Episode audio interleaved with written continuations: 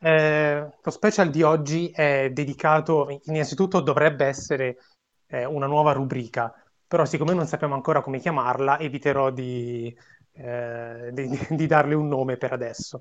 Ma il senso della rubrica più o meno è questa.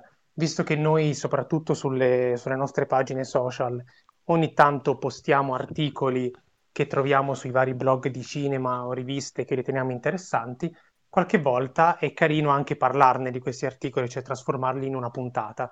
Eh, e quindi quello special di oggi viene da, da un'idea del genere.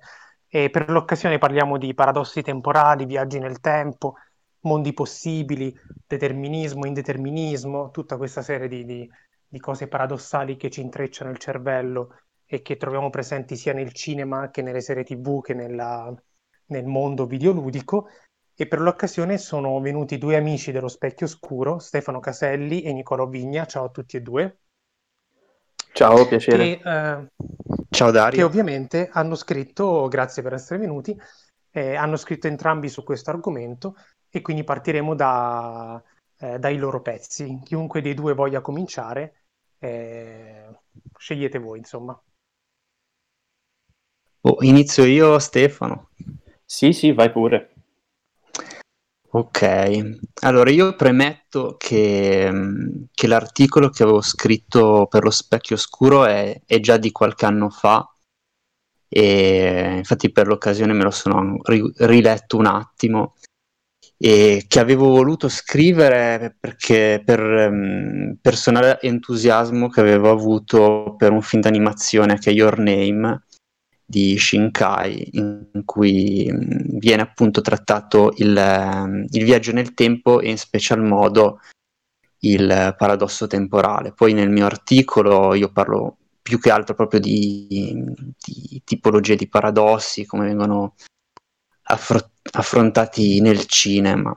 E, ehm, diciamo che una questione che mi, mi, mi era molto interessata del, del viaggio nel tempo, del paradosso temporale, è la sua diciamo, dimensione metalinguistica, nel senso che comunque è un lavorare su, sulla, sul tempo, sul tempo narrativo, sul tempo del cinema, perché comunque a parte che i film, eh, anche senza bisogno del, dell'intervento tematico del viaggio del tempo, intervengono sovente eh, nella loro scansione temporale con eh, flashback, flash forward, eh, eccetera. Il, tramite appunto il paradosso temporale, il viaggio nel tempo, ehm, questa indagine sulle possibilità narrative del, della, del tempo, della narrazione, ehm, diciamo ha un aggancio tematico e mm, poi, sempre riferendomi al mio articolo, poi mm, immagino andremo un po' così in maniera più, più libera. Eh, quando avevo fatto questa piccola mia indagine personale, diciamo, avevo constatato che eh, negli anni diciamo 50, 40, 50, quindi mm, del cinema classico, la fantascienza, i, il viaggio nel tempo era soprattutto legato a, um, ad adattamenti eh, letterari, quindi in particolare la macchina del tempo di, di Wells. E, e, poi, diciamo, nel corso della storia del cinema, questo, questa tematica è ritornata in, in maniere differenti.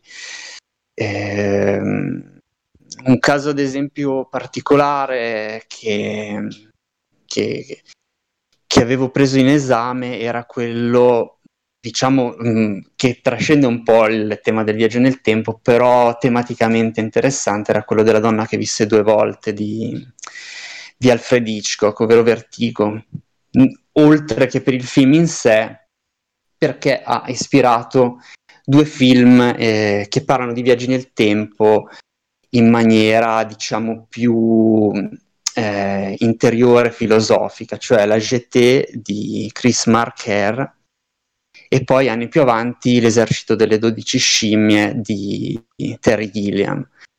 Questi, diciamo, sono film eh, in cui il, appunto il tema del, del viaggio nel tempo, eh, diciamo, incontra una dimensione appunto più interiore. Eh. Forse appunto nel caso di Terry Gilliam siamo già in un ambito diverso, però con Hitchcock e con Chris Marker eh, si tratta appunto di viaggi nel tempo che hanno a fare con la memoria e con i fantasmi. Poi ecco, io volevo già dire che sì. scusa se ti interrompo un attimo. Niente, niente. Eh, hai detto un paio di cose che voglio sottolineare. Eh, perché diciamo il classi- classico argomento collegato ai viaggi nel tempo è quello dei paradossi e, e tutte queste cose che intrippano solitamente, mettiamo così. Eh, invece, quello che hai tirato fuori tu, il, il viaggio nel tempo mentale, il viaggio interiore, eh, e quindi sì. anche qualcosa come Vertigo che non tratta effettivamente di viaggi nel tempo, ma a livello narrativo fa un lavoro molto simile a un film che tratta di, eh, di viaggi nel tempo. E l'altro aspetto meno esplorato, secondo me interessante, proprio dei film con questa tematica. E infatti tu hai tirato fuori la, la natura metalinguistica o metanarrativa della, dei viaggi nel tempo, cioè il film in, in particolare con il, il montaggio lavora sempre sul, sul tempo, spesso andando indietro nel tempo, oltre che avanti. E, ehm, ed è interessante che i film che trattano di viaggi nel tempo, in effetti, almeno a livello superficiale, possono scegliere tra rispettare il tempo cosiddetto pubblico eh, e il tempo privato del viaggiatore. Eh, il caso esemplare Terminator è tutto tempo pubblico, cioè noi non vediamo il viaggio nel tempo, però in effetti vediamo la storia linearmente come lo vedrebbe uno spettatore eh, normale, insomma, in maniera diegetica normale. Eh, e invece eh, in altri classici noi seguiamo il viaggiatore nel tempo e quindi vediamo il suo tempo privato che si sposta e questo cambia moltissimo perché nel tempo privato del viaggiatore il, se io torno negli anni 90 il 2020 è precedente agli anni 90 per me nel tempo pubblico dello spettatore, se la storia è lineare, gli anni 90 ovviamente precedono mm. il, il, 2020. Quindi, nel senso, eh, in effetti que- questo gioco con la narrazione eh, che il cinema fa a prescindere dai viaggi nel tempo, lo si vede anche perché quando uno fa un film sui viaggi nel tempo può scegliere quale punto di vista adottare ed entrambi sono perfettamente coerenti con una, un qualsiasi tipo di narrazione cinematografica uno più lineare uno più sperimentale, più, eh, più ramificato. E, e, quindi niente, insomma, questa è una delle cose che volevo far notare. E l'altra è quella del viaggio interiore, il viaggio mentale, che è, è molto... Eh, volendo, volendo anche Mulholland Drive, per esempio, un film in cui avviene un qualche, una qualche forma di, eh, di, di viaggio nel tempo mentale, quindi non qualcosa che crea paradossi che ci fanno attorcigliare il cervello, però ehm, una, una completa identificazione con il tempo privato, interiore di uno dei personaggi, quindi con un punto di vista totalmente soggettivo, e che poi in qualche modo quindi modifica la struttura del film, l'ordine degli eventi e, e tutta una serie di, di concatenazioni a seguire. Ma a me viene in mente anche, scusa, eh, anche ad esempio il, il Pulp Fiction, nel modo in cui è frammentato ah, tutto ah, certo, il film, certo. è una sorta di eh, diciamo che lo spettatore ha eh, come punto di vista quello eh, del, del, regista, cioè di Tarantino e di come Tarantino ha voluto mettere insieme le varie, le varie sequenze, che però sono in disordine a livello temporale, tant'è che si potrebbe, cioè si fa tendenzialmente un po' il giochino sulla sceneggiatura di rimettere in ordine tutte le varie scene, in ordine cronologico effettivo, ma a livello del film diegeticamente le scene sono disordinate. Tant'è che eh, la, la prima scena ha... è anche l'ultima, ma in realtà si colloca, eh, esatto. centra... uh, uh, si colloca in mezzo, diciamo, alla storia effettiva narrata.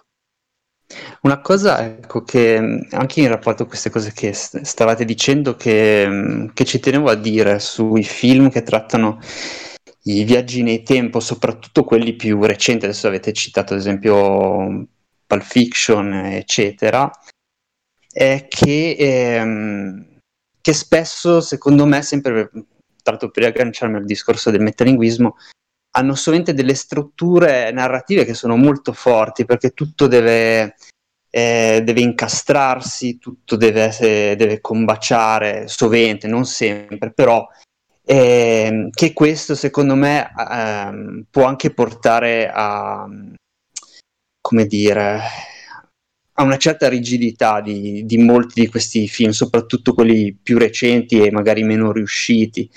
Io, eh, sempre nel mio articolo, mm, eh, avevo preso ad esempio, eh, così come spunto, questo film che si chiama Predestination, che non so se, se qualcuno di voi ha visto, in cui tutta una specie di un, come dire, un accavallarsi di paradossi eh, giungeva al punto in cui eh, il protagonista scop- scopriva o finiva per essere al contempo suo padre, sua madre, eh, suo figlio, ecce- suo nonno, eccetera. Quindi e, e, quello appunto con una struttura narrativa che è veramente quasi da, da mal di testa. Quindi quello è un caso eh, estremo, diciamo. Eh, però appunto una cosa che no, notavo riguardando un po' questi film qui appunto che sono sempre deve, tutto deve combaciare spesso hanno una struttura ciclica come un po' a Pulp Fiction e tra l'altro ad esempio a Terminator che mi sono riguardato l'altra sera per, per questa per questa, questa, conversazione con voi. E anche lì eh, per fare in modo cioè non penso che di, abbia bisogno di, di, di, raccontare la trama di Terminator, però per fare in modo che, ehm, il, che ci sia questo John Connor, il figlio di Sarah Connor, che pro, forse salverà il mondo dalle macchine, deve tornare indietro nel tempo un suo, un, un suo così, discepolo lì della, della guerriglia, della, per, eh, per, avere un rapporto con Sarah Connor e quindi eh, fare in modo che ci sia lui stesso. Quindi, quindi è, di, è, un circolo vizioso questa cosa ed è un, uno delle tipologie di, di paradossi che, tra l'altro, che so vengono analizzati. In Terminator c'è anche un po' il discorso che faceva Dario sulla questione del, del tempo pubblico e il tempo personale, anche proprio come, ba- eh, come battuta all'interno del film. C'è, un, c'è, una scena in cui eh, Kyle Reese dice a Sarah Connor che eh, succederanno delle cose, però lo, lo, dice al passato e lei dice tu mi stai parlando di cose che per me non sono ancora avvenute e mi stai mandando, certo. mi stai facendo impazzire. E questo è un altro elemento elemento interessante dei viaggi nel tempo è che bisogna anche adeguare il, eh, il linguaggio per, per, specificare quando un, un, evento effettivamente ha luogo e soprattutto da, dal punto di vista di chi. Certo. Sì, sì. Eh, sì, no, infatti, tra l'altro, secondo me in Terminator, eh, che non, è un po' il film che ha rilanciato, credo, negli anni Ottanta, assieme a Ritorno al futuro, il, l'interesse per il, per il, viaggio nel tempo. Poi non, non ho riguardato bene una, una, filmografia un po' specifica, però mi sembra che questi due titoli qui siano i titoli centrali negli anni Ottanta, anche se a mio parere rispetto a Terminator, Ritorno al futuro è soprattutto un'opera nostalgica, quindi il tornare indietro nel tempo combacia con eh, un rivedere un'altra epoca del boom dagli anni 80 agli anni 50 e metterlo in relazione fra loro, e, mentre in Terminator è più un'esperienza proprio apocalittica, è un film cupissimo e quindi mi piace anche questo rapporto così un po' particolare tra questi due film che in realtà poi sono molto diversi.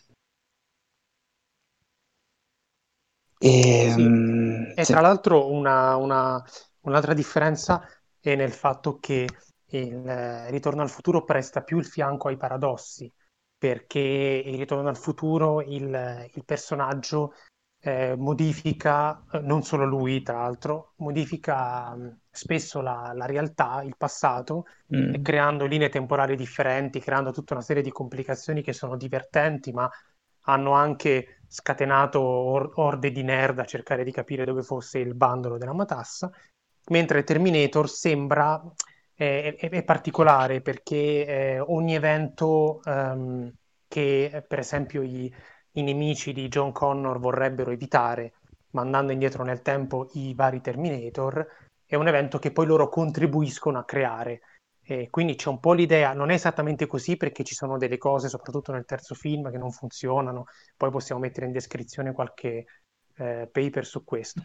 Però in generale dà un po' l'idea di essere più eh, determinista come concessione del tempo, cioè effettivamente loro pensano di poter cambiare il passato, ma John Connor è vivo, il che vuol dire che non, ha, non ci sono riusciti, sì, sì, e anzi sì, quello che fanno loro, contri- che deve avvenire, perché se non lo fanno lui non nasce, quindi quello che fanno loro per ucciderlo in realtà causa poi gli eventi, quindi eh, presta il fianco meno ai paradossi e, e diventa più una situazione in cui eh, avvengono in effetti cose strane, no? il, viaggiatore nel tempo che è il padre del bambino, quindi tutta una serie di cose.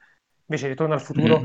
crea una serie di, di realtà alternative, eh, una più assurda dell'altra, in cui la famiglia di Marty McFly, McFly cambia completamente da una realtà all'altra, mm. quindi poi questo crea altri problemi. Eh, però sì, credo anch'io siano i film che hanno rilanciato il tema, perché forse era un po', era un po in disuso eh, prima di, mm. nei, nei, nei dieci, anni, dieci, anni, precedenti. Stefano mm. ancora non ha parlato comunque. No, io stavo, stavo lasciando a Nicolò spazio per parlare del suo articolo e del modo in cui aveva approcciato la questione e aspettavo insomma che, che parlaste, che evisceraste quel, quel fronte là. Certo. E, però se questo è un invito mi avvio, cioè vado, vado, con il mio. Uh, sì, la cosa che mi interessa particolarmente anche di ciò di cui avete discusso finora è la dimensione metalinguistica, uh, non soltanto del viaggio nel tempo, ma anche del, del rapporto tra più realtà all'interno di uno stesso film. Uh, in particolare appunto quello che avevo cercato di, di, di analizzare, di discutere nel mio articolo era proprio a partire da un'idea di loop, eh, inteso come appunto segmento, se vogliamo, spazio-temporale che si ripete eh, in vari modi, spesso al passato, e anche questo è interessante dal punto di vista metalinguistico, nel senso se il viaggio nel tempo letterario, eh, volendo, ha, ha, più spesso del viaggio nel tempo cinematografico, videoludico, eccetera, indagato lo spostamento verso il futuro, eh, diciamo il cinema e la serie tv e eh, il videogioco sono più vincolati a un viaggio uh, a, a, modificare un passato, no? e, e, ritengo che questo uh, sia interessante da un punto di vista metalinguistico perché appunto andare a modificare un passato uh, che può essere deterministico, che può essere invariabile, che, che, può essere consapevolmente invariabile, nel senso spesso Uh, il finale a sorpresa classico dei film uh, in cui si cerca di modificare uh, magari un, un, evento ineluttabile e che si scopre che si è proprio, proprio nel tentativo di disinnescarlo lo si innesca, no? Quindi diciamo la cosa che mi interessava era appunto come tutte queste narrazioni nel loro ruotare attorno a dei loop spazio-temporali appunto in un certo modo riflettessero su se stesse. Noi alla fine se ci pensiamo siamo circondati da, da, loop continui, non soltanto perché ogni immagine in se stessa è, è un loop no? a livello di percezione, di ermeneutica, eccetera, eh, ma anche perché eh, banalmente l'immagine cinematografica inizia e finisce e poi può essere riattivata. Nel videogioco questo è ancora più evidente. Quindi appunto tutte queste narrazioni attorno all'idea di realtà possibili e della possibilità che esistano altre realtà possibili, perché di fatto il determinismo lo nega, no? Cioè nel senso non, non esiste altra realtà che questa, per definizione. Certo. E quindi mi interessava più che altro vedere come eh, tutte queste eh, narrazioni potessero in qualche modo veicolare eh, una riflessione su se stesse, nel senso io parlo della realtà come loop perché io stesso sono un loop, mi do come loop, no? ipotizzando che le immagini possano essere coscienti e possano parlarci. E quindi diciamo eh, il viaggio nel tempo e la creazione di un paradosso come trasgressione della, dell'eterno ciclo che le immagini sono costrette a vivere. E ho trovato questo una delle cose più interessanti che ho preso e rielaborato da Jenkins, eccetera, eh, è forse il fatto che appunto, eh, soprattutto nello scenario contemporaneo, grazie a innumerevoli remake e alla frammentazione di, di mondi, di, uni, di multiversi narrativi in più media e rimediazioni, eccetera, eccetera, di fatto la trasgressione diventa possibile. Perché? Perché io posso fare un seguito alternativo di un film, cosa che è una roba eminentemente contemporanea, nel senso prima non era pensabile un, un rebuild of Evangelion che, che, ti ritratta un universo. Sì, di rimediazione si è sempre parlato anche in letteratura, eccetera, eccetera, però diciamo la possibilità che un universo percorra un'altra via, quindi di fatto autodichiarandosi eh, non schiavo del suo stesso ciclo di ripetizione infinita, mi è sembrata una cosa estremamente interessante. E appunto sono partito da quei testi che, che, che sul momento della stesura dell'articolo mi hanno affascinato, come Final Fantasy VII Remake, che rende proprio è un videogioco che, che, rende proprio esplicita a livello narrativo questo, il fatto che sì, è un remake, ma si percorre un'altra strada. Ci sono dei guardiani del destino, che sono i guardiani che vogliono fare in modo che il gioco vada come il gioco di cui è il remake, ma noi li sconfiggiamo e generiamo un nuovo seguito, che sarà il prossimo episodio della serie.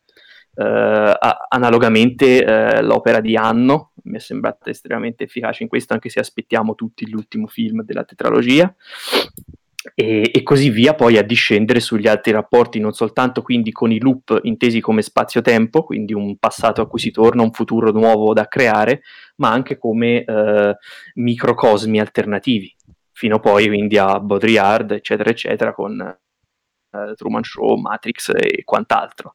E lì appunto non si parla più di trasgredire Um, di, di, generare una realtà possibile a partire da una trasgressione di uno spazio-tempo, inteso come ordine cronologico eh, o anche geografico di eventi, ma appunto come eh, deragliamento da una realtà prestabilita. Quindi la mia realtà è questa, sono prigioniero delle immagini, nel caso di Truman, di Truman Show, ma io posso in ogni momento fare ciò che magari a chi è fuori, a chi non è in un film, non è concesso, cioè aprire una porta nel cielo ed uscire dalla mia realtà, oppure porre fine al sogno, all'incubo, che, che è una serie di esempi che poi ovviamente la famosa pillola di Matrix che ti consente di, sì, ti, ti adegui alla tua realtà, eh, sei, rimani schiavo della tua realtà oppure ne esci. Ecco, e quindi dall'idea di loop all'idea di varie realtà eh, che coesistono e alla possibilità di una trasgressione, tanto di queste realtà quanto di questi loop, come appunto una riflessione, un'autoriflessione eh, su, su, quello che è lo scenario di immagini contemporaneo in cui siamo volenti o nolenti immersi. Sì, tra l'altro eh, di fatto ehm, eh, quello che succede è che l'interesse per eh, i viaggi nel tempo, la creazione di mondi possibili, universi alternativi, non potendosi ancora tradurre fisicamente, eh, di fatto se ne parla sempre in termini di universi narrativi, cioè nella narrativa, nell'arte, nel cinema, eh, si è riusciti a sviscerare questo argomento in tutti i modi possibili, non potendolo farlo fisicamente. Infatti, non a caso, eh, qualunque testo di filosofia che voglia fare metafisica temporale o metafisica dei mondi possibili, non può che fare esempi tratti dal videogiochi o dalle serie TV o dal cinema, perché non ci sono eh, altri, altri modi possibili, non è stata ancora inventata, o se lo è stata, il tizio cammina tra noi e non, e non, non dice niente a nessuno, oppure è già sparito in un altro mondo alternativo. Ma il, il, il punto è che eh, alla fine le, le regole che governano il, le problematiche sugli universi alternativi finiscono per tradursi in, nelle regole che governano gli universi narrativi.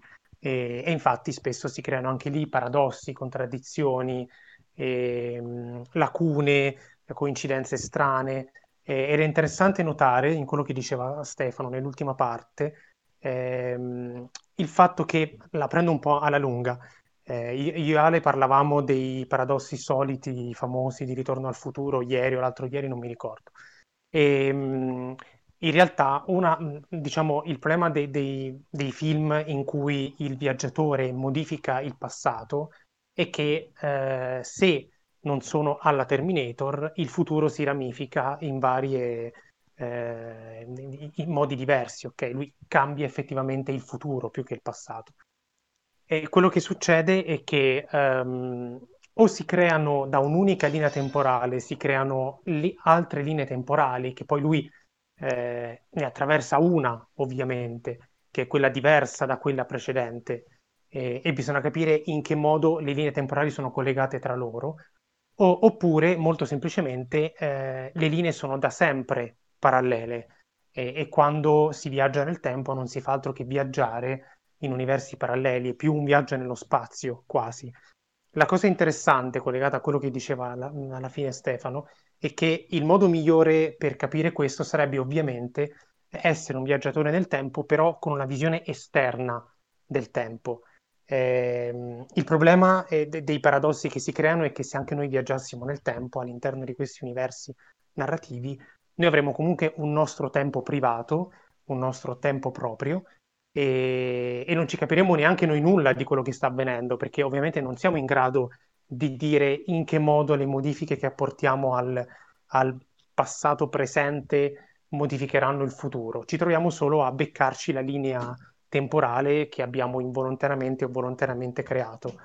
E ovviamente la, co- la cosa migliore sarebbe eh, essere un, un, un, viaggiatore esterno, che, un dio che guarda la realtà. Tra l'altro qualche giorno fa ho visto un film di Lupin, una, un film tv di Lupin, L'elusività della nebbia, cui, sui viaggi nel tempo, in cui appunto c'è un viaggiatore nel tempo che ha questa, questa macchina ed è praticamente un, eh, un essere divino da quando ha questa macchina. Lui vede effettivamente la linea temporale dal di fuori, quindi sa esattamente quello che accadrà prima, dopo, eh, eccetera. Nonostante questo non riesce comunque ad evitare determinati paradossi. Eh, quindi una, una, delle cose più interessanti è proprio la possibilità di essere ehm, eh, i problemi che si creano anche privatamente nell'essere dentro le varie linee temporali eh, e, e, e, anche se quando modifichi il tempo tu non sai esattamente in, in quale sistema fisico sei, cioè non sei sicuro eh, di quale futuro ramificato eh, vivi, se quello diciamo a, da, un, da, un, unico passato si dipanano possibilità future, oppure quello dei mondi paralleli mm, dai, dai, nei quali tu passi da una parte all'altra. E, e, qui la classica frase, ci sono interi, intere battute, anche serie tv su questa cosa, la classica frase se eh, tu tornassi nel tempo indietro cosa faresti? Andrei ad uccidere il giovane Hitler Beh, eh, probabilmente in entrambe queste visioni di futuro ramificato non salveresti proprio nessuno, nel senso cambieresti una linea temporale che non è più la tua a quel punto e, e in tutte le altre infinite linee temporali avverrebbero infiniti olocausti. Non c'è un modo per, eh, e non c'è un modo per tornare indietro sulla stessa linea temporale, quella ormai è chiusa. Per cui si creano tutta una serie di cose, mi sto intrecciando anch'io a parlarne, eh, che... che sono... Su questo... Scusa vai, se vai. No, no, perché no, ti avevo sentito in silenzio un attimo, quindi scusa se ti ho interrotto, no, vai, forse era la mia connessione. No, su questo quanto posso spoilerare su Debs? Non so qual è la vostra politica ah, rispetto a Ah, no, no, eh, noi siamo spoiler free, abbiamo anche fatto vuoi. un dibattito con Cinefact eh, con, in cui eravamo spoiler free e loro no, quindi potete spoilerare tutto. Ok, perfetto. Riguardo a questa cosa del viaggio nel tempo, non so quanti di voi hanno visto Debs, l'ultima, la serie di, di Garland. E, ehm, e, non so se qualcuno di voi non vuole proprio sentirne parlare perché si parlerà anche del finale, però del resto è anche, è anche scritto nell'articolo, quindi assumendo Vai che l'abbiate letto ormai, ormai siamo sdoganati da questo fronte. Comunque appunto riguardo alla soggettività del viaggio nel tempo è il fatto che quindi il soggetto sia in un certo modo astratto dalla realtà nel momento in cui si viaggia nel tempo. Uh, Debs, secondo me, uh, cioè diciamo è, è, anche quello che mi ha ispirato a scrivere l'articolo perché comunque parla proprio di questo, c'è una scena eh, in cui eh, i protagonisti che per tutta la durata de- della, della, serie si, si interrogano su, sulla, su, quanto il mondo sia predeterminato e assumono che lo sia, eh, si chiedono però la, la domanda più banale, no? Eh, Devs parte dall'assunto che ci sia una macchina infinitamente potente che riesca a predire un qualsiasi momento eh, nel tempo anche, anche passato, e quindi interessante anche come l'utilizzo del termine prevedere venga rivolto al passato, no? Mm. Però appunto loro si fanno, si fanno, la domanda, ma se io adesso in questo schermo vedo che eh, tra cinque minuti io alzerò la mano e saluterò, e io però dal, fa- dal momento in cui lo vedo non lo faccio, cosa succede? Cioè, c'è uno dei protagonisti che proprio utilizza la frase, eh, ma se noi fossimo davvero dei maghi, cioè se la costruzione stessa, se la possibilità eh, di, di, viaggiare nel tempo ci rendesse fuori da, dalla schiavitù del presente e quindi da, dalla determinazione, eppure il nostro universo è determinato, perché Devs parte da, dall'assunto che l'universo è predeterminato, no? Poi sì, certo nella serie se ne discute, si mette in discussione, però eh, il, fatto che, eh, il fatto basilare è che in Devs non esistono realtà parallele, perché loro aderiscono a que- a, alla visione eh, quantistica del fatto che ok, c'è soltanto una realtà possibile ed è questa. Eh, e quindi a quel punto proprio Devs si basa su questo scarto, no? i momenti principali del racconto sono proprio uh, verso la fine, quando si... Eh, sì, ok, l'universo è deterministico, però io lo so, e io come in quanto soggetto, in quanto coscienza, posso fare qualcosa che non è previsto che io faccia, no? E questo è, è, è, ulteriormente paradossale, perché se si pensa a qualsiasi certo. uh, viaggio nel tempo, io uh, se, se, ho un esito in una determinata realtà e la realtà è una sola, io qualsiasi cosa posso fare nel passato finirò per, per ottenere quella realtà lì. E invece in Devs c'è questo, c'è questo, scarto finale, cioè io so che il futuro è quello, uh, so che la realtà è determinata, però faccio altro, perché sono un mago. cioè sono proprio un essere che, che ha potere di, di, viaggiare oltre la realtà nel momento in cui vede la realtà dal di fuori. infatti Devs è proprio questo, è vedere la realtà su uno schermo, no? quindi la realtà come immagine, di nuovo bla bla bla sulle, sulle meta-riflessioni, sul metalinguaggio. Uh, ed è in un certo senso quello che succede anche, se vogliamo, in Interstellar di Nolan, quando uh, il personaggio proprio lì anche se vogliamo, discutibilmente, però insomma giustificato da un punto di vista uh, di, di, di, riflessione quantistica, vede il tempo come dimensione spaziale, no? E quindi si astrae, va nella quarta e, eh, e riesce proprio a spostarsi nel tempo come fosse spazio. Ecco, anche questo secondo me è interessante in quanto uh, meta riflessivo, perché di fatto noi, essendo circondati da questi mondi eh, cui, che sono loop, che cercano di trascendersi, che non ce la fanno, eh, che discutono con- continuamente su cosa sia reale e cosa no, alla fine arriviamo ad avere dei protagonisti che quasi come fossero alter ego de- dello spettatore riescono a vedere tutta questa realtà dal di fuori, come solo lo spettatore con la narrazione cinematografica o videoludica o quel che, quel che si vuole può fare. Perché noi alla fine sì, vediamo questi mondi ma non ci siamo dentro analogamente i protagonisti più, se vogliamo, più, più eroici, i, i, i prometei de, de, delle narrazioni, come può essere Neo di Matrix, come può essere Truman di Truman Show, come protagonista di Interstellar o come la, la protagonista di Devs e molti altri, come lo spettatore, diciamo, a un certo punto si rendono conto che stanno guardando delle immagini, che stanno guardando una realtà... Uh, che, che, non è l'unica possibile e si tirano fuori. E quindi questo qua è, è uno scarto tra soggetto e reale, no? quindi tra soggettività eh, certo. e, e, oggettività. Questo in Interstellar penso che sia una delle cose, cioè una delle cose che forse mi è, piaciuto, mi, mi è piaciuta di più, perché in Interstellar non soltanto c'è la questione del soggetto che si tira fuori dalla realtà, entrando proprio in un buco del reale, che è un buco nero, eh, però eh, si tira fuori anche grazie a una forza che è eminentemente soggettiva, che poi lì, vabbè, diventa la forza dell'amore, no? Che riesce a,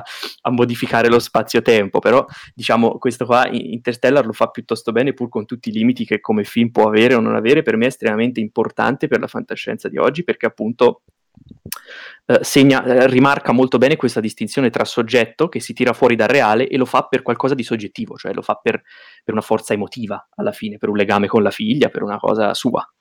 E questo penso che sia, cioè che tu dicessi bene prima quando, quando parlavi di differenza tra tempo soggettivo e tempo reale, tempo oggettivo, no? Che poi alla fine è anche al centro di Bergson, eccetera, eccetera, di Deleuze se vogliamo. Quindi quando il Vabbè, tempo eh. del soggetto si tira fuori, questo certo. volevo sottolineare questa diciamo cosa che mi piaceva la, molto. Ecco. La questione di Interstellar, che è la, una delle cose più interessanti, sono d'accordo anch'io che non, non sono un fan del film, a parte la, la nolanata della dimensione dell'amore, però effettivamente si sa che quelle, quelle tesi sono ispirate alle tesi di, di, un fisico, Thorne, che non a caso ha lavorato molto su, eh, su buchi neri, su tunnel, nel senso proprio di eh, possibilità spazio-temporali, e ha lavorato sull'argomento di Gödel, che è, una, è, un, insomma, delle, è un argomento, diciamo, filosofico, che però ha delle giustificazioni matematiche, perché Gödel deriva delle equazioni da, dalla relatività che sono compatibili con una forma di viaggio nel tempo. Eh, per cui lui dimostra fondamentalmente che eh, un, universo fatto in una certa maniera, un universo rotante, che quindi presumibilmente il nostro universo non è fatto così, ma non è logicamente o concettualmente impossibile eh, pensare a un universo compatibile con la fisica relativistica in cui è possibile fare viaggi nel tempo, se non sbaglio, nel passato, e questo è l'argomento eh, di Goethe. Quindi cioè, ci sono, ci sono, c'è dietro un retroterra di riflessione filosofica sulla fisica che è propria di, anche di, degli scritti di Thorne e che poi da, da cui eh, Nolan ha, ha tratto alcune idee di Interstellar, quindi eh, ci sta benissimo questa cosa. E, e, poi molto figo il fatto della, eh, de- dello spettatore come viaggiatore nel tempo astratto che si, che si può astrarre da, da, quello che accade, cioè effettivamente noi siamo gli unici a poter vedere, eh, a poter vedere ciò che succede nelle varie linee temporali. Questa è veramente una cosa eh, interessante a cui, a dire il vero, non avevo pensato eh, in tutti questi ingarbugliamenti vari. E, ehm, e l'altra cosa, eh, appunto, quello che diceva Stefano su eh, libero arbitrio.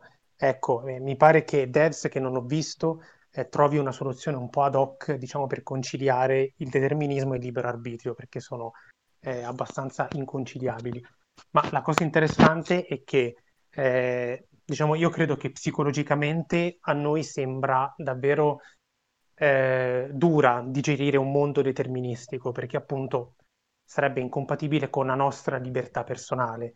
Eh, e un esempio è l'universo chiuso di Terminator, come si diceva prima, cioè in cui loro credono di agire in base a libertà personale, in realtà quello che fanno è già scritto negli eventi.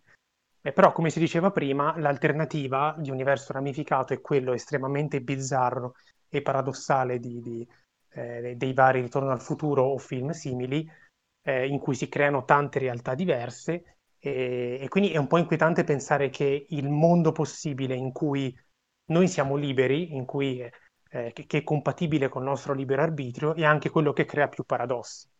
Eh, per cui eh, diciamo è, è, una, è, un'idea un po' inquietante che viene fuori da, eh, da questi film, per cui non riusciamo a concepire questo mondo completamente paradossale, ma al contempo eh, ci riesce difficile anche concepire, però credo più per motivazioni psicologiche che logiche, un mondo deterministico perché vorrebbe dire che non siamo liberi. E questo è un tema che la fantascienza mh, ha, n- non solo di intrattenimento, anzi, ma anche a livello letterario, ha affrontato in vari modi. Una cosa ecco, che, che mi veniva in mente riguardo alle cose che diceva Dario e diceva ancora prima Stefano è la questione del loop che, che appunto è quella circolarità che nei, in molti di questi film il protagonista cerca di, di interrompere per poi scoprire alla fine che eh, tutti i suoi sforzi conducono a, a, a, a ciò che le, lui voleva fermare e, e ovviamente questa qua è una visione appunto mh, diciamo pessimista perché se pensiamo all'esercito delle 12 scimmie c'è questo mh, bambino che assiste a questo omicidio eh, in aeroporto e, e, si chiude scoprendo che lui assiste alla sua stessa morte oppure mh, ci sono anche altri esempi. Comunque, questo sì, appunto, quello che volevo dire che, il, ehm, che la questione del loop eh, getta sempre una certa, eh, un certo pessimismo su, su questo genere di opere. Non che l'altra alternativa, che mi pare sia quella dei mondi possibili, sia più eh, confortante, perché comunque anche lì eh, ci si mette in, eh, come dire, c'è uno spettro di scelte che, che mettono comunque in conflitto i personaggi. E la parte c'è... inquietante è che se tu modifichi qualcosa, eh, mm. in realtà crei solo una linea temporale modificata, ma non hai evitato sì, sì. i danni in altre linee, quindi comunque sei un po' impotente anche in quella prospettiva lì. Insomma, non mm. è proprio il massimo della, dell'allegria. No, a parte appunto se uno fa una commedia con Ritorno al futuro in cui diciamo le, le, le, alternative sono abbastanza a volte comiche. Mi sembra che certo. tutti gli esempi che stiamo portando sono film abbastanza cupi, con, proprio perché mettono spesso in campo questa eh, o il determinismo o appunto l'impossibilità di, di, cambiare qualcosa. Che... E, ehm, e, poi un'altra cosa che volevo dire, eh, vediamo se mi sono perso. Ah sì, eh, che volte appunto questi film eh, su quei viaggi del tempo, eh, secondo me, eh, soprattutto quelli, ovviamente quelli recenti, mh, mm, poi magari Stefano può continuare il discorso, eh, mi sembra che dialoghino molto anche con il mondo del videogames senza essere strettamente dei, degli adattamenti come può essere Resident Evil.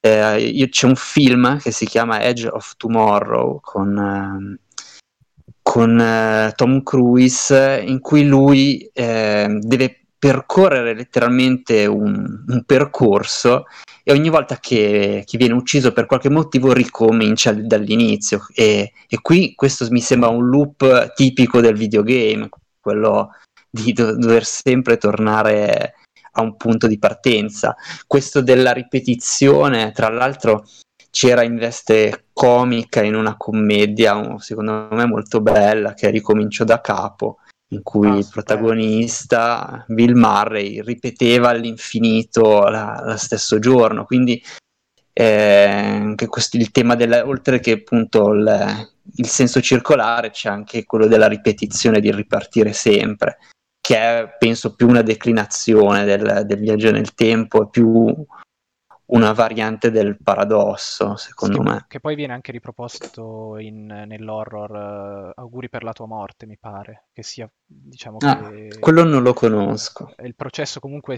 è lo stesso, cioè la, la, la protagonista eh, rivive in, eh, ogni volta che muore rivive il giorno in cui, eh, in cui lei, in cui lei mm. morirà e, e deve, fare, deve, trovare il modo per uscire da questo, da questo loop di morte per, uh, per ritornare a vivere uh, normalmente la sua quotidianità. Eh, sì. E comunque un altro simile a, a Edge of Tomorrow eh, e, e, secondo me eh, molto legato al, ai videogiochi è Source Code di mi sfugge il nome, il regista di Moon.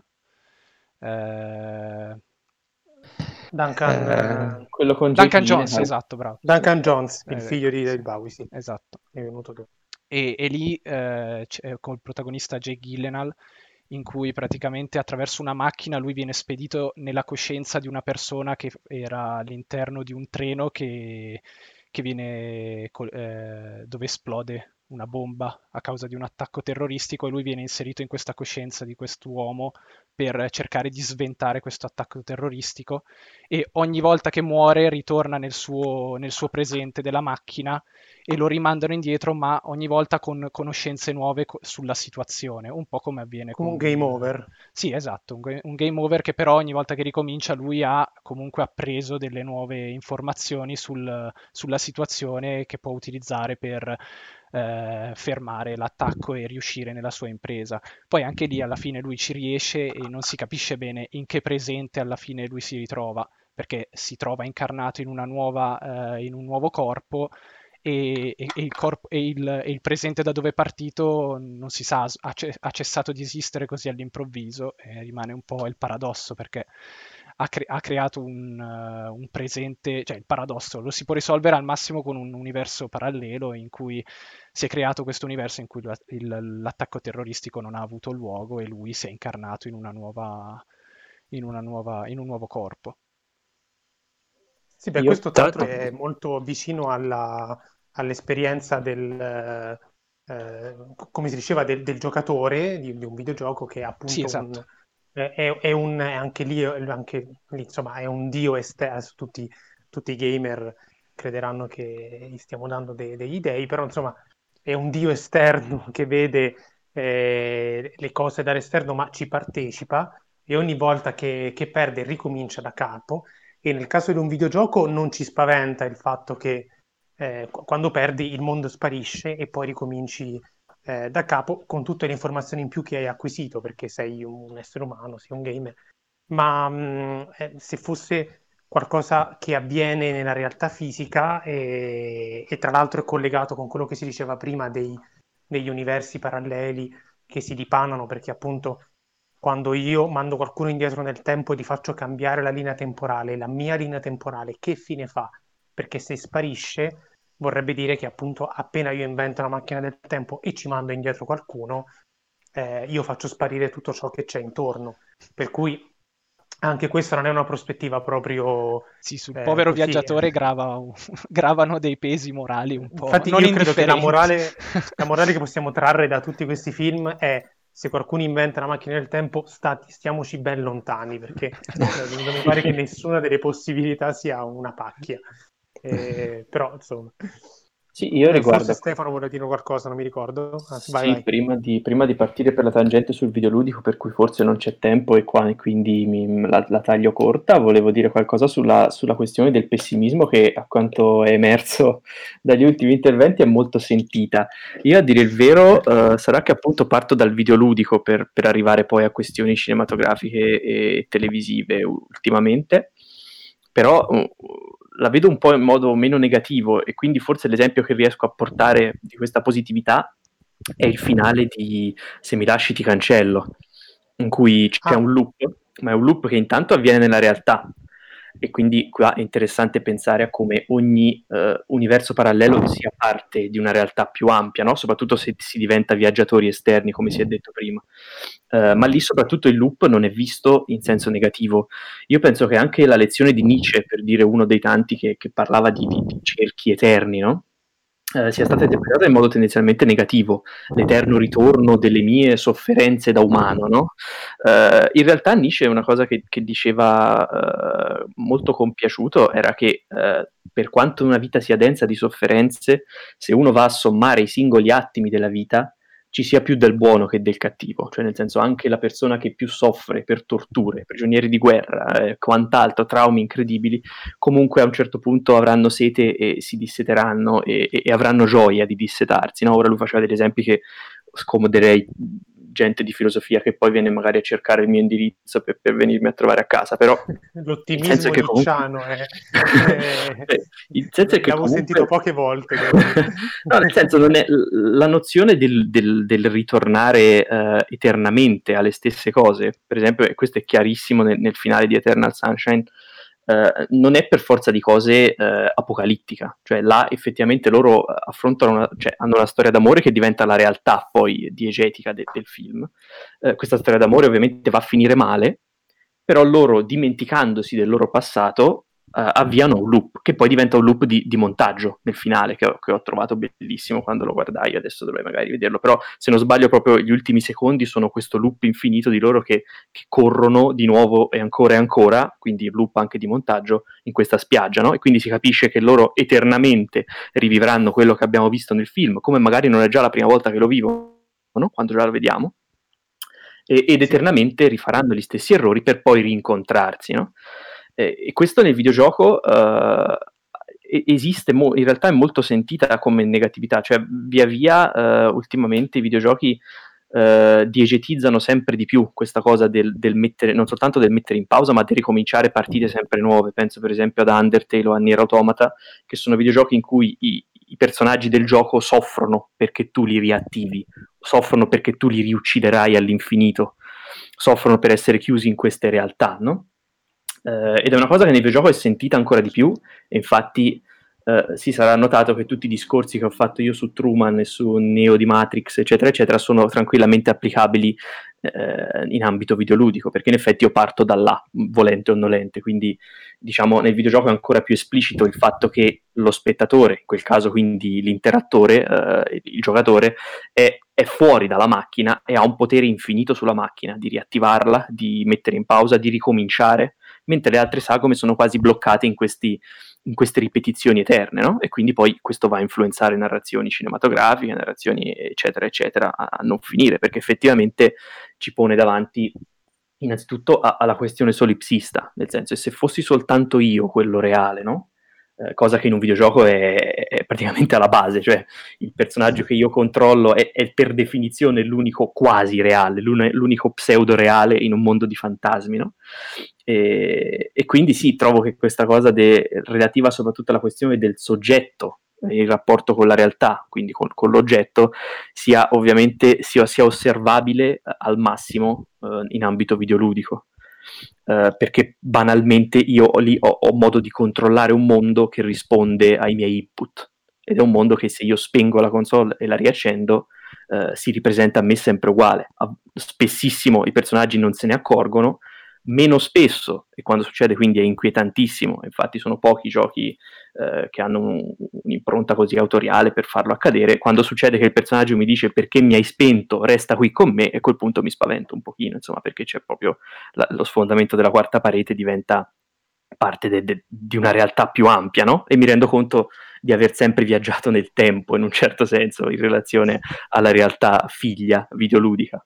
Quindi questo qua era un po' per commentare quello quello che avevate detto prima su, anche sul pessimismo. Io non la vedo in modo così negativo, per esempio. Cioè, sì, effettivamente, forse perché non mi sento prigioniero. Cioè, eh, si dice spesso che nel postmoderno, in quello che è venuto dopo, noi vediamo ciò che prima era il mondo come un'immagine, no? E quindi la questione dell'eterno ritorno nicciano, ad oggi a me, essendo che mi sento più, viaggiatore tra queste realtà, per ovvi motivi, perché siamo, viaggiamo costantemente ogni giorno tra mille realtà narrative, la vedo più facile, cioè mi, mi, sembra quasi più facile pensare che Nietzsche stesso parlasse del suo mondo come di un'immagine. E questo perché purtroppo uh-huh. siamo tutti figli dell'iperrealtà che, che ci condanna e, e, vabbè, questo è un altro discorso.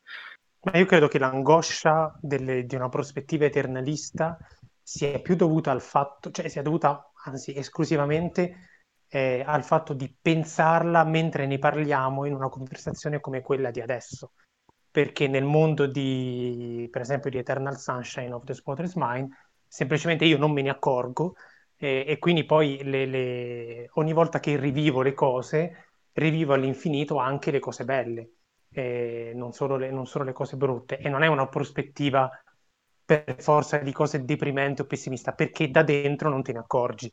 Da fuori per qualcuno può essere un po' angosciante, soprattutto perché mi sembra compatibilissima, anzi io credo che una prospettiva eternalista sia, pensandoci bene, anche una prospettiva determinista, perché appunto le stesse cose avvengono alla stessa maniera e quindi in maniera inevitabile.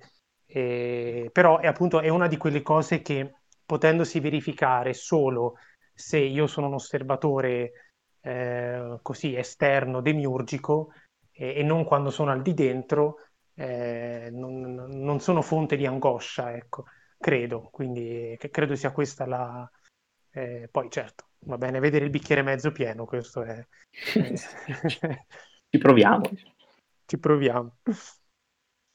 No, perché prima è stato citato uh, Jake Gilligan, Gilligan, non so bene come si pronuncia, in Source Code, e allora volevo almeno ri- ricordare Donnie Darko, che secondo me è stato un altro film che ha un po' riportato in auge il tema de- del viaggio nel tempo, nel paradosso temporale eh, negli anni 2000 e secondo me anche un po' ehm, per venire a tempi recenti questo ritorno degli anni 80 eccetera che, che si vede soprattutto in certe, in certe serie tv secondo me Donnie Darko è stato un po' anticipatore di tutte queste tendenze varie e tra l'altro in Donnie Darko lui a un certo punto del film lui vede eh, proiettare dai corpi delle persone dei, delle specie di flussi che, come dire, lì vede veramente il, quel determinismo di cui parlavamo, perché vede tutte le persone che si muovono seguendo questi, questi specie di tunnel temporali. E sì, per spezzare... Una sorta di linee del per, tempo, sì. Eh, per spezzare un'altra lancia per il mio amato pessimismo, eh, lì, lui tra l'altro potrebbe cambiare il, il corso degli eventi perché appunto vede cosa può succedere, potrebbe salvarsi. La turbina dell'aereo potrebbe non piombare sulla sua casa, invece decide di, di lasciare tutto com'è perché se no non salverebbe la sua ragazza. Quindi, quindi anche lì di nuovo ritorniamo a... Ah sì, voglio, voglio cambiare, ma alla fine non, non riesco. Nulla, era per ricordare Donnie Darko che secondo me è un titolo abbastanza importante, poi può piacere o meno, ma un anche pochino secondo me... è molto interiore anche, quindi rientra sì. un po' nel... Infatti, a me, a me, io l'ho rivalutato con gli anni, devo dire. Eh. C'è, c'è, tanto da dire su quel film, sì, senza dubbio. Eh. Sì, a, a, a, suo modo anticipa anche un pochino il modo in cui si conclude Dark, perché anche in Dark loro sono intrappolati in un loop deterministico in cui tutto va male, loro si sentono prigionieri e proprio per uscire da questo loop devono eh, di fatto eh, accettare eh, loro, eh, la loro finitezza, il fatto che prima o poi dovranno morire o per far sì che eh, questa prigionia eh, cessi, questo loop, questo continuo riaccade, eh, ripresentarsi degli stessi eventi abbia termine, loro eh, devono accettare la loro, la loro, morte, la loro scomparsa e a, a suo modo mi sembra che Donnie Darko faccia esprima un po' lo stesso concetto, sempre come comunque all'interno del genere del teen drama, perché anche questo secondo me sono molto simili. In realtà quello che è emerso, penso, da questa conversazione è quanto sia centrale la nozione di tempo nella nostra esperienza quotidiana. Eh, perché non a caso ogni volta che si tocca la variabile tempo, eh, come avete visto, sono uscite fuori cose che riguardano l'identità, la memoria, la consapevolezza, la mortalità, il destino, la responsabilità.